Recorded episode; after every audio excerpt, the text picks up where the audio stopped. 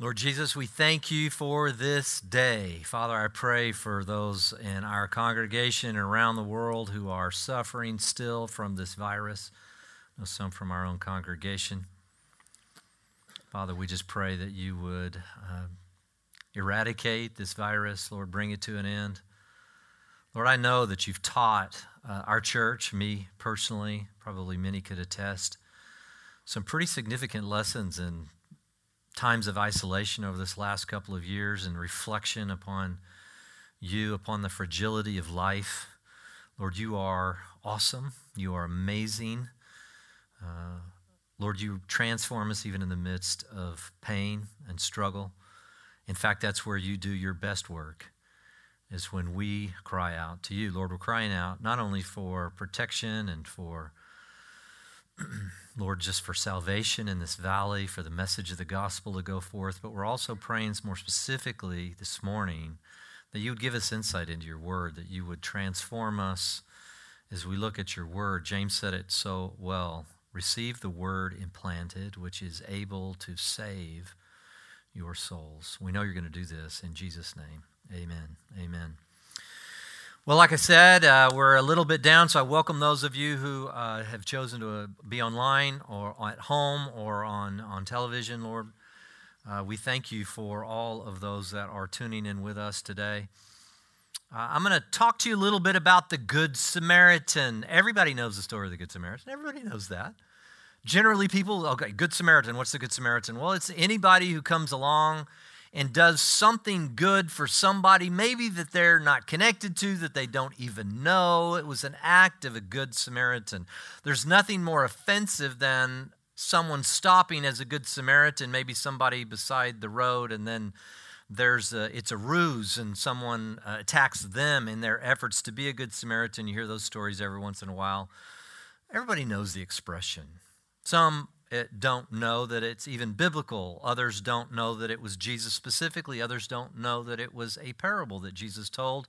And many, even who have, know the story of the Good Samaritan, but they don't know its full context. And the better you know the context, the better you're going to eh, be able to understand the story of the Good Samaritan. Now, let me be clear. Anytime you speak, everybody knows, or generally you know what you're supposed to do. You're supposed to tell people what you're going to tell them you tell people, and then you tell people what you told them. That's the basic structure of any time, any time you have a, a talk. And so that's usually my attempt. I'm not always great at it, but that's at least a structure in which I think. First of all, I'm going to tell you what I'm going to tell you. I'm the, the story of the Good Samaritan is a moral teaching. I'm not going to deny that. It is not, in my view, the primary purpose for which Jesus told the parable. Once you understand the depth of the parable he's teaching, I think it's going to blow your mind. It's going to help you understand the gospel better. Some people, many in first service, said it just gave me a clarity. It gave me either in my own walk or my ability to communicate the gospel to friends around me. So, are you ready for this? Luke chapter 10 the story, eventually, of the Good Samaritan. We're going to have to do a little blocking and tackling here before we do it to give you the full thrust of what I believe Jesus is trying to communicate. Luke 10, verse 25. And a lawyer, not a trial lawyer, not a lawyer as we may perceive, this would have been an expert in the Mosaic law, the Torah or the Torah. 613 laws. Hey, well, he stood up and he put him to the test. Now, quick question was this a nefarious attempt? Was this was this this expert in the law trying to catch Jesus in a failed answer so that they might come against him? I don't know. We're really not told. Was this a legitimate question? I don't know. Some skew one way or the other. I just kind of stay, uh, I don't know. I don't know what the purpose was. I do know that what the interaction was, and I know the profound answer that Jesus gave by answering his question with a, with a question. Teacher, what shall I do to inherit eternal life? Good question. I will tell you that there is not a more important question that you will ever ask. Not who's my family, if you were adopted, not, uh, you know, not, nothing. How's my finances? No, no question will be more important to you than in your life than being able to answer how you inherit eternal life. And what he's saying there, how do I go on in the presence of God for all of eternity? Not how do I not cease to exist. I'm a soul. Uh, it was understood by the Jewish community that the souls would be transferable into the next life and that there was recognition. We see that in Isaiah, recognition of those who had departed into Sheol. Uh, so it wasn't an, an issue of annihilation. It was an issue of how can I go on eternally in the presence of God? Is there a more important question? I don't think so. And then Jesus said to him, Well, what is written in the law? Now, what is he doing? He's answering a question with a question. This is part of the Socratic method of answering a question with a question. Now, this does any number of things that are incredibly positive. First of all, it gets someone to state a position, a, a, case. In fact, oftentimes when people have to answer a question that they've asked with another question, it unpacks some of the potential shortcomings, faultiness of their own line of thinking. Why would they have asked that question in the first place? So, in answering the question with another question, it unpacks the mind of the question asker. It's really a profound way. I do that so often. I just go into culture and I ask questions. Why? Because Jesus did it so expertly that it was so insightful, not only for his listeners, but for the person asking the question. And Jesus asked, Well, what is written in the law? How does it read to you? Make your case. And he answered and said, You shall love the Lord your God with all your heart and your soul and with your strength and with all your mind. And, and well, you should probably love your neighbor as yourself as well. And Jesus said, You have answered correctly. Now, catch this do this, and you will live. Now, here's the question why is Jesus saying that? Why, why, why would the cross be necessary? Why? In fact, starting in Luke 9, verse 51, this is called the Luke's travel narrative. It's Jesus' uh, movement towards Jerusalem for the purpose of our second song said he was going to become a, God's ransom. God was going to ransom us by, well, by by taking the life of his own son. And I know in a culture that that's too hard to understand. People think that's weird. It's infanticide. What is this? This is just bizarre. Uh, why would one person have to die for, for everybody? And yet Jesus has set his mind on going to Jerusalem. Disciples don't understand it, they have no construct in which to understand this. He said, Well, do this and you will live. But now this made the guy very uneasy, and this was the very purpose for which Jesus allowed him to ask, answered with a question. And it's this why he starts to feel, wait, wait a minute. you know, I said it out of my own mouth.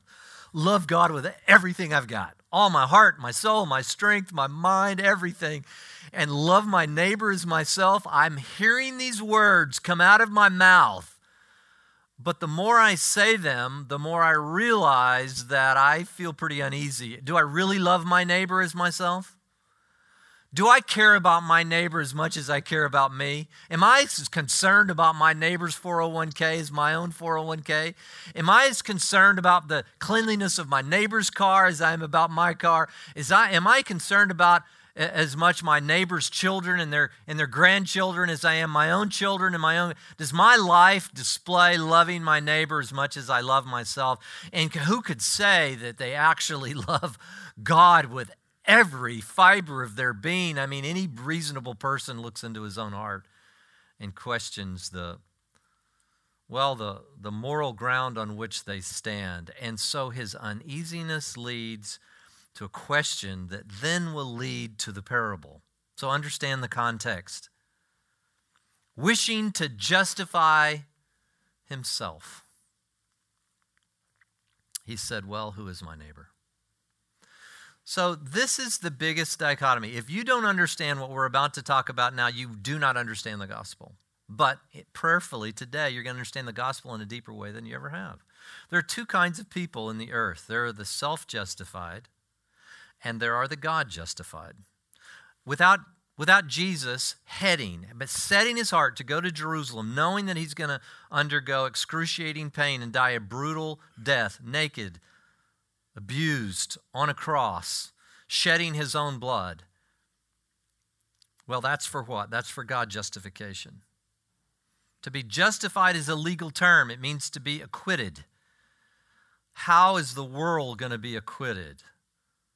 I had a had a nice encounter with a really precious guy that I'm just now kind of getting to know the other day and as we were talking and he asked me a few questions and I asked him back. I said, Well, tell me about your spiritual journey. Do you, do, do you believe in God? Do you have a sense of God out there? Are you an atheist? Do you consider yourself an agnostic? Tell me about that. And he said, Well, I, I think there's probably something out there, but I think it all kind of gets back to one single thing, which is, you know, pretty much the golden rule.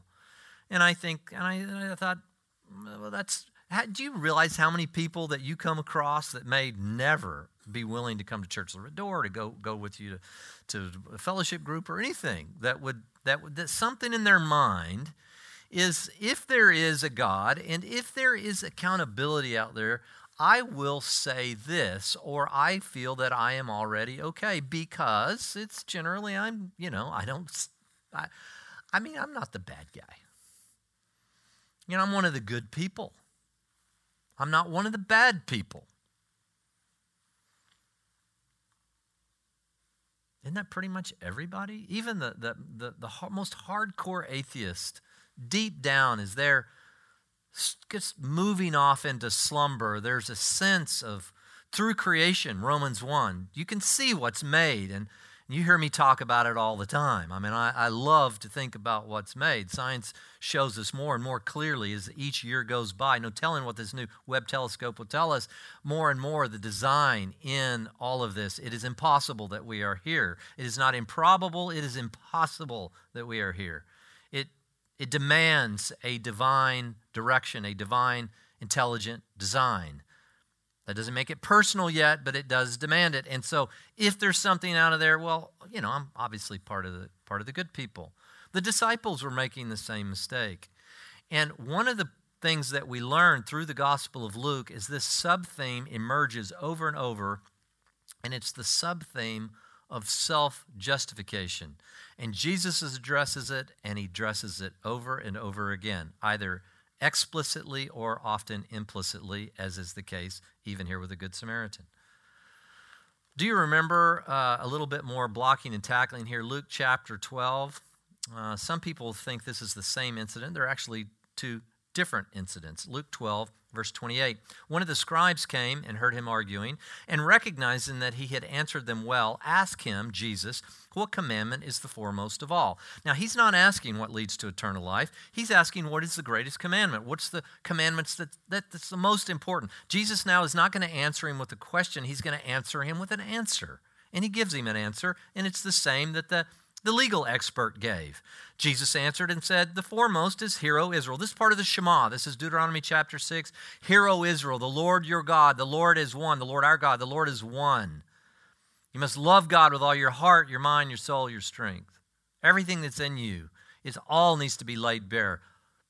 Embrace the creator of the universe. That's the Shema.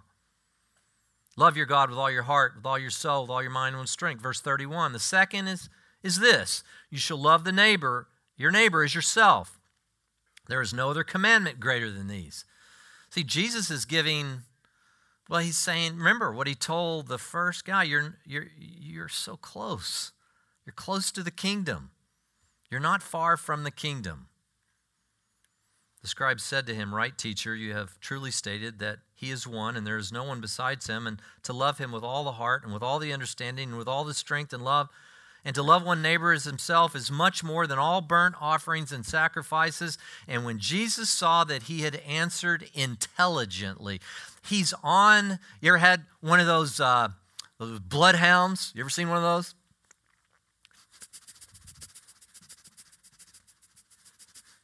And they can pick up a scent. And you know, and, and so they they take these guys out to do some kind of cold case file, and they come to a Y in the road, all right, where's the bloodhound going to go? Going to go this? No, no. Oh, he picks up the scent over here. He's on the track. He's on the right track. You're so close. Jesus saw when he had answered and tells you you're not far from the kingdom of God. And after that, no one would venture to ask him any more questions. See, he quotes the Shema, he quotes Leviticus 19 to love your neighbor as yourself. He's pulling this from the Torah, the, the moral aspects, not the ceremonial, the legal, or the, the other aspects of, of just community law, etc. The, the moral fiber of the Torah is encapsulated in these two love God with everything and love your neighbor just like you love yourself. This guy was so close, he was just about to crack the code. What was the code? The only justified are the God justified. The self justified do not work. You will always be uneasy. Can I just tell you this? I meet them every day. They're people that have gone to church their entire lives. And if you ask them about eternity, you know what they say? Well, you know, it's okay because one day you'll be with Jesus. Well, I hope so. Can I say, when I get that reaction, I know the person yet does not understand the true fullness of the gospel maybe a little bit of Jesus, a little bit of religion, but then a lot of my stuff, a lot of, a lot of, I contribute a lot to my own salvation. They wouldn't say it, they couldn't even articulate it. It's a little part of the Socratic method. Some of these questions force out your premise, and then in examining your own words that have come out of your mouth, you realize this makes me uneasy. The gospel is good news because it makes you settled in your understanding of what makes you right before God. If you don't realize you're right before God, then you're always going to be uneasy. This guy was terrified. This is a Mosaic law expert in seeking to justify himself. Well, who's my neighbor? Are you God justified here this morning, or are you self justified, even in part? Jesus, we're going to jump eight chapters ahead into Luke chapter 18 verse 9, Jesus was very clear. He put a religious guy, one of the one of the most I mean, you talk about he was so married to the law and his ability to lead it out.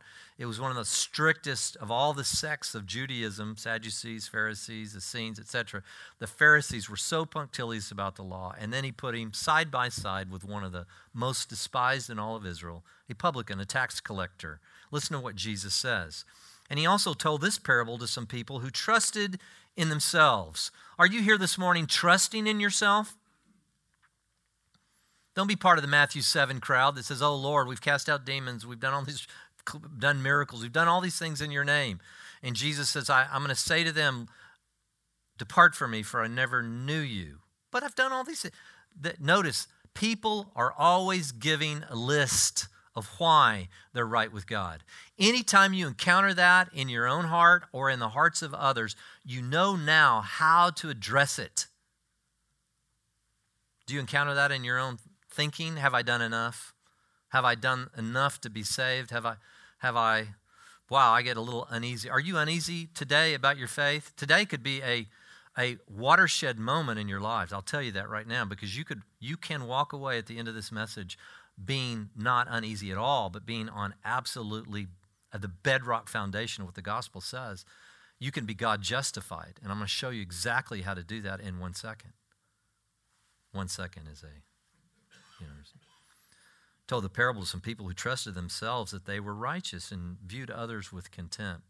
You still don't, if you view others with contempt, you still don't understand the gospel. With contempt. Let me give you an example. I, I believe that abortion is murder. Why? Because I believe Psalm 139. Now, some of you in here, there's no question, are in the hearing, have had an abortion. I have no contempt for you, zero. I have great compassion. Great compassion. I can stand up or, or feel strongly about a moral code and feel zero contempt for the breakers of that code because I understand the gospel. I myself have been a breaker of the moral code. Doesn't matter whether it was abortion or pornography or adultery or theft or narcissism or any other thing that you can add to the litany of violations of the moral code of not loving God with all my heart, mind, soul, or spirit, or loving my neighbor as myself. I stand convicted, but I also stand justified. Are you one of the self justified? Well, in this case, he was. Now, listen to what it says. Two men went up into the temple to pray, and one a Pharisee, religious, very religious, and the other a tax collector. The Pharisee stood and was praying this to himself God, I thank you that I am not like what? Other people. Now you fill it in. Put your culture. You're Republican. I'm thank God that I'm not like Pelosi Are you on the Democratic side? Thank God I'm not like one of those, you know, January 6th insurrectionists. Are you pro vaccines? Thank God I'm not like those anti vaxxers. Thank God I'm not like, thank God I'm like, you cat, thank God I'm not like those uh, evangelicals. Thank God I'm not like those charismatics. Thank God I'm not like, we, we, we mark ourselves off and we allow in the, in thinking that we're supporting the idea of righteousness, we begin to have contempt for those around us. Samaritans?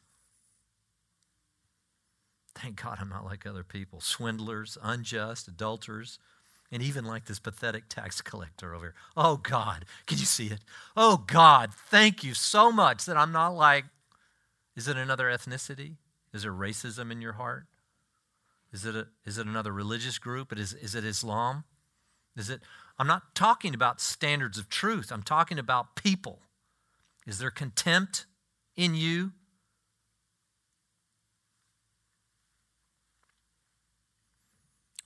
Then he gives a list. It's what all self justifying people.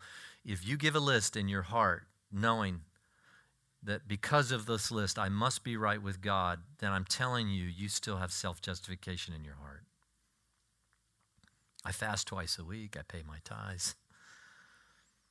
But the tax collector, stands some distance away, was even unwilling to lift up his eyes to heaven, but was beating his breast. God, be merciful to me. I'm pathetic. Would Jesus then say, I tell you, this man went to his house justified. Justified, there it is, that legal term, rather than the other. For everyone who exalts himself will be humbled, and he who humbles himself will be exalted.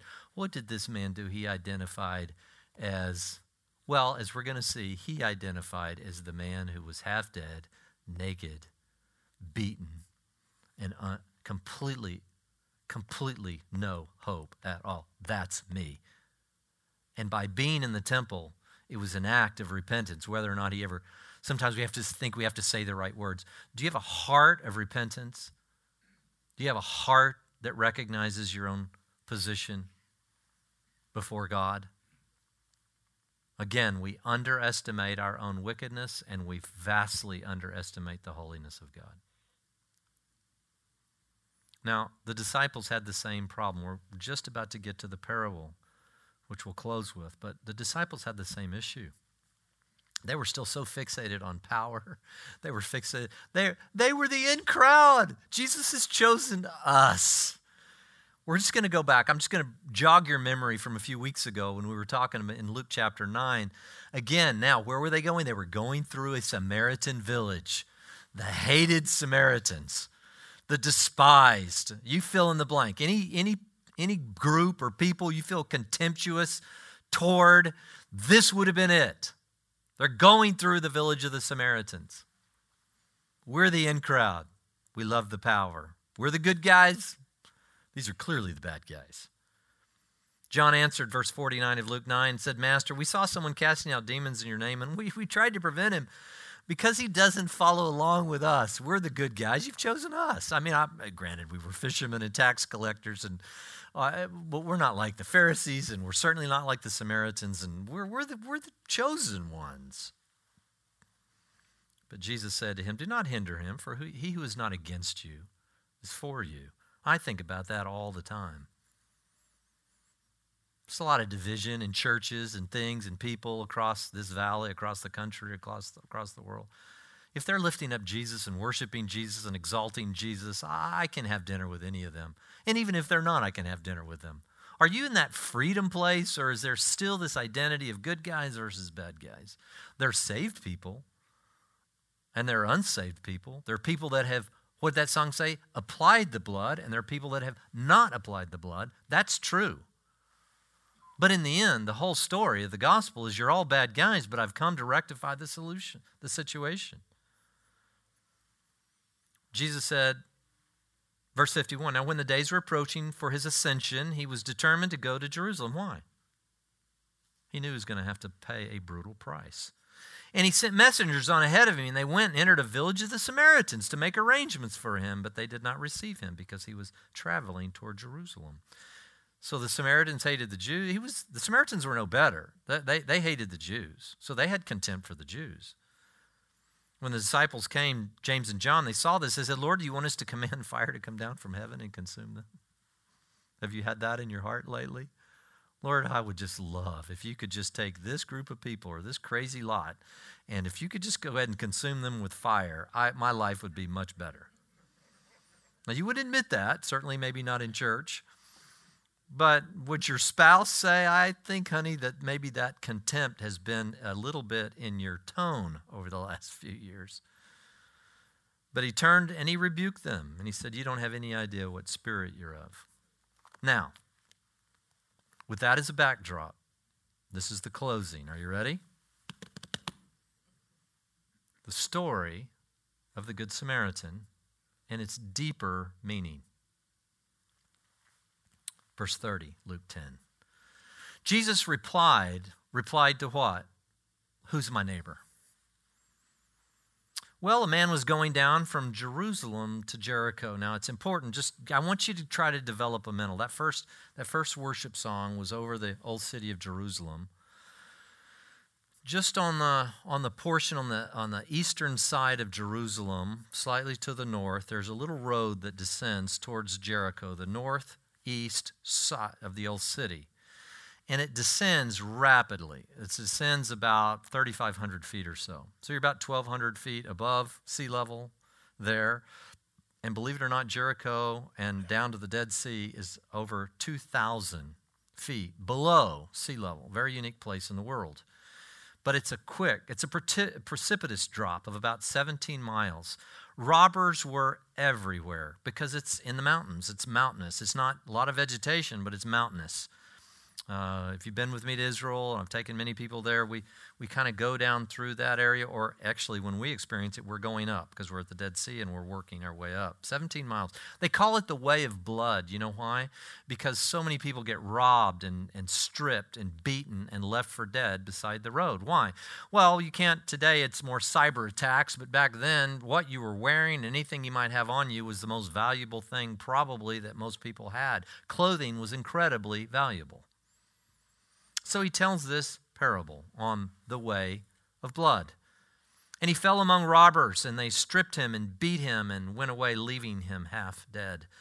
And by chance, a priest was going down on that road, and when he saw him, he passed by on the other side. And likewise, a Levite also, when he came to the place and saw him, he passed by on the other side. Now, why the differentiation between a priest and a Levite? The priest, no doubt, was a Levite, but then the Levite maybe was just helped in temple service. The priest certainly was tasked with greater responsibilities, some teaching responsibilities in the temple, etc. The other Levite was probably there for other purposes. Maybe he was just a, a gatekeeper or a, some kind of a judge of sorts, or maybe even a musician. But the two were, the point is this the two were very religious either way. Now you got to realize that the laws of purity were very important that they didn't touch a dead corpse.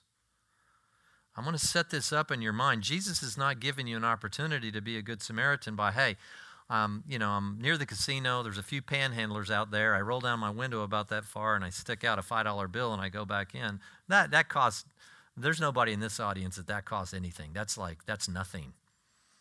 There's no risk in that, really. I guess they could, you know, try to jump in your car, but there's really no risk. There's all kinds of witnesses and everything. This is something very different. What's being asked here is to love this neighbor in a sense that you're willing to sacrifice everything. You're a priest. You're about to violate the laws of ritual purity. Clearly, you're out in the middle of nowhere. This guy's been robbed, no witnesses, evidently and he's uh, stripped naked. Well, are the robbers still there? Are they surrounded? Are they just on the other side of that big rock over there?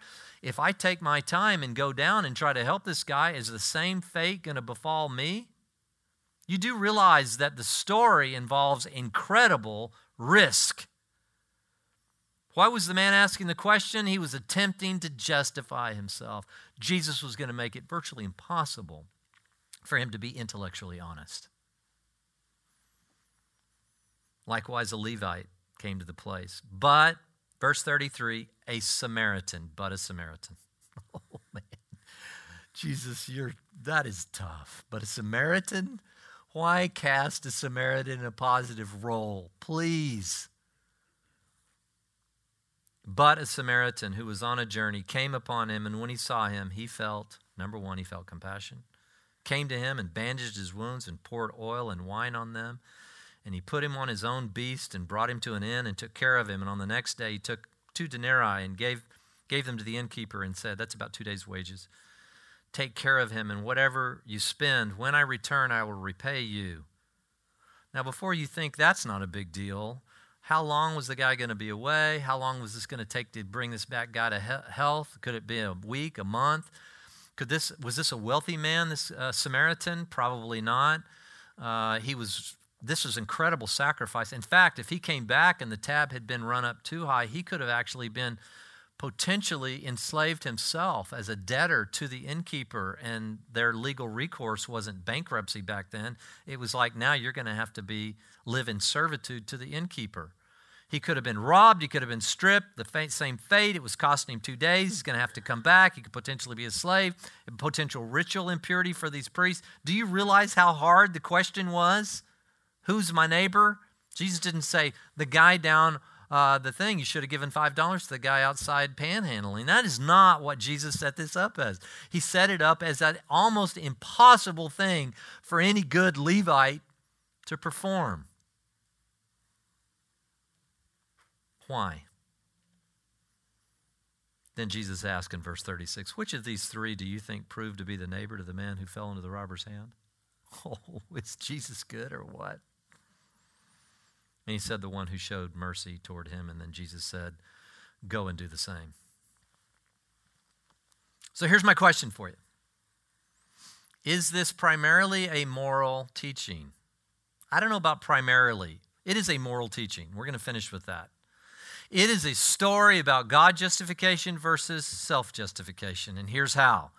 On the way, he was on the way to Jerusalem. His whole journey was predicated on the fact that he was about to be brutally slaughtered as an innocent, unblemished lamb for the world.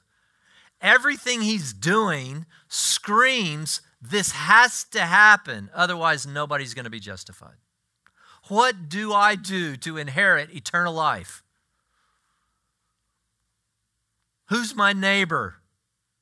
Well, let me tell you a little story. But I see, I think Luke picks up on this. Luke picks up on this justification issue. I think we know through the story that who is the, the stripped, naked, half dead person? That's me. And that's you.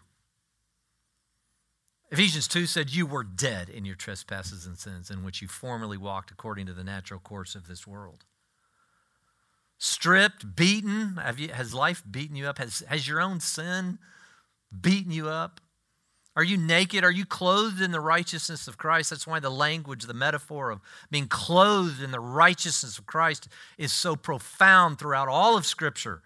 And finally, in Revelation, we see the saints clothed in white linen, not naked and half beaten, half dead, left beside the road, robbed, and potentially even enslaved. Had nothing, probably his next step would have been slavery, if not already. So who's the who is the good Samaritan? Well, I think it's Jesus. Look, say, well, this is an allegorical interpretation. I, I, I appreciate that, but I think this is clear through what Jesus is saying. It's not the primary answer to the question he gave him his answer. You can't live up to this. You think you are, you can't live up to it. My disciples couldn't, you can't. Who is it that heals our wounds? Well, Isaiah had seen it 700 years before the time of Jesus. What do you think about the oil and the wine? Oil is always symbolic of the Holy Spirit in Scripture, and wine, the part of the new covenant, it's blood. This is my covenant. This is my blood shed for you. That's what heals. I'm going to cover you in the blood, and then I'm going to pour the Holy Spirit into you where you now have the want to, the power, and the intention to be different people.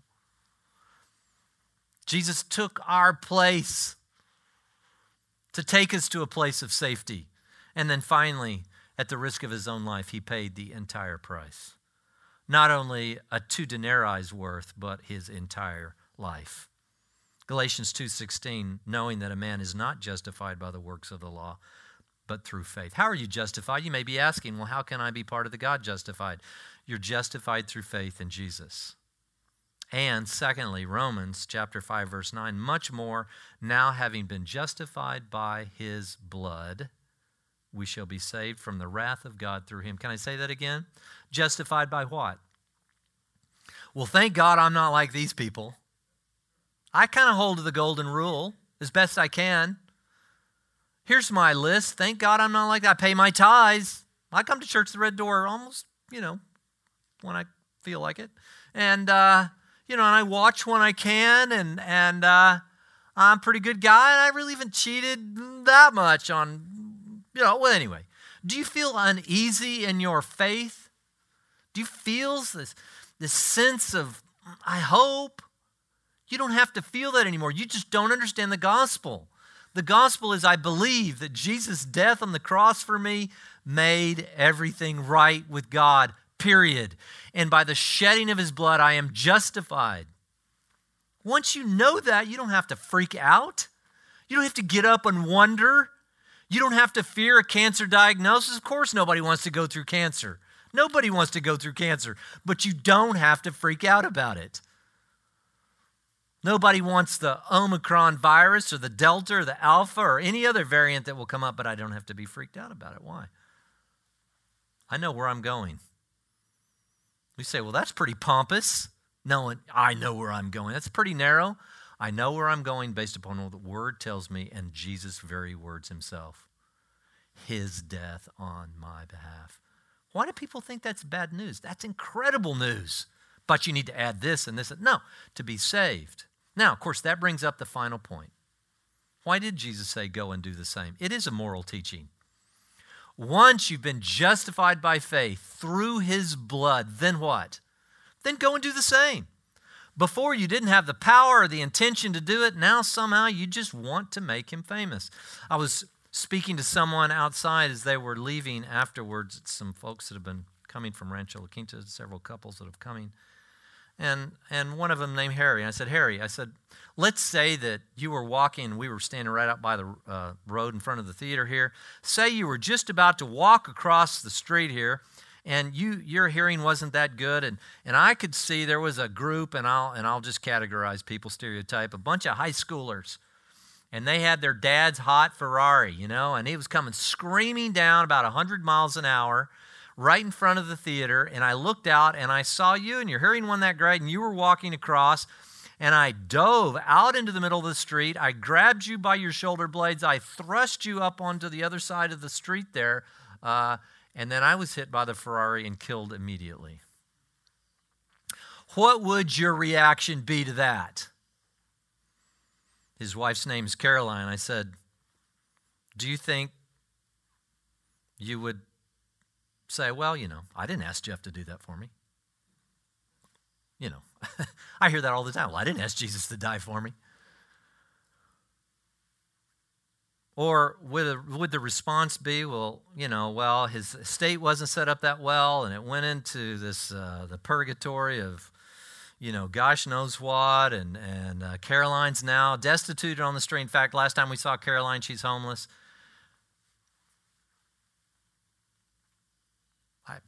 And nobody cares about Caroline. I mean, that's absurd. If Harry, let's flip it, Harry's pushed me, you don't think I would care about whether Caroline was well or not? You don't think that I'd, for the rest of my life, be saying, Harry, push me out of the way? Harry pushed me out of the way of the car. Or reciprocally, if he pushed me out of the way. I mean, if I pushed him out of the way, nobody care about Laura? Laura can't make it. She's struggling. We still got you got a new grandbaby and this, and she's out on the street. She's homeless out on the street. Well, you know, I didn't ask Jeff to push me. I didn't ask Carrie to push me out of the way. Really? Or would you spend the rest of your life telling the story? You probably would. I shouldn't even be here but now. But there's a guy named Harry, or there was a guy named Jeff, and he pushed me out of the way of these crazy teenagers. And at the risk of his own life, he gave his own life to make sure I was okay. You don't you think you'd forget the story or not care about the consequences, the implications? You wouldn't do everything to either take care of Caroline or or Laura? Really? Once you understand the gospel, you'll spend the rest of your life wanting to make Jesus famous. Because it's the natural response to understanding the gospel, not to getting in. You go now and do the same. So we're going to worship with this last song. No longer slaves. See, you don't have to be that person on the side of the road. I, am going to give it, this song is beautiful because it, it's a little trail going through the forest. And the song, the words are powerful. I'm not I don't I'm no longer a slave. I'm no longer the guy that's dead, half naked, half dead, half uh, fully naked, half dead, beaten, bruised, no hope whatsoever. I'm no longer that guy. The Lord found me somewhere along the path. Did you know we're all, all of us, are in that condition along the way of blood? Maybe not literally, obviously, from Jer- Jerusalem to Jericho, but some way you're, you're, you have to identify as the person on the side of the road. And Jesus, of all people, is there to pour water and wine on you. You can do that today. You can say, Lord Jesus, forgive me of my sin. I believe in you. And I believe that your vicarious death for me through the shedding of your blood gives me full access, full, it's a full acquittal before an almighty God that's too holy to fathom. And on that basis, I give you my life. That can change today. You never have to be uneasy and you never have to justify yourself again before God.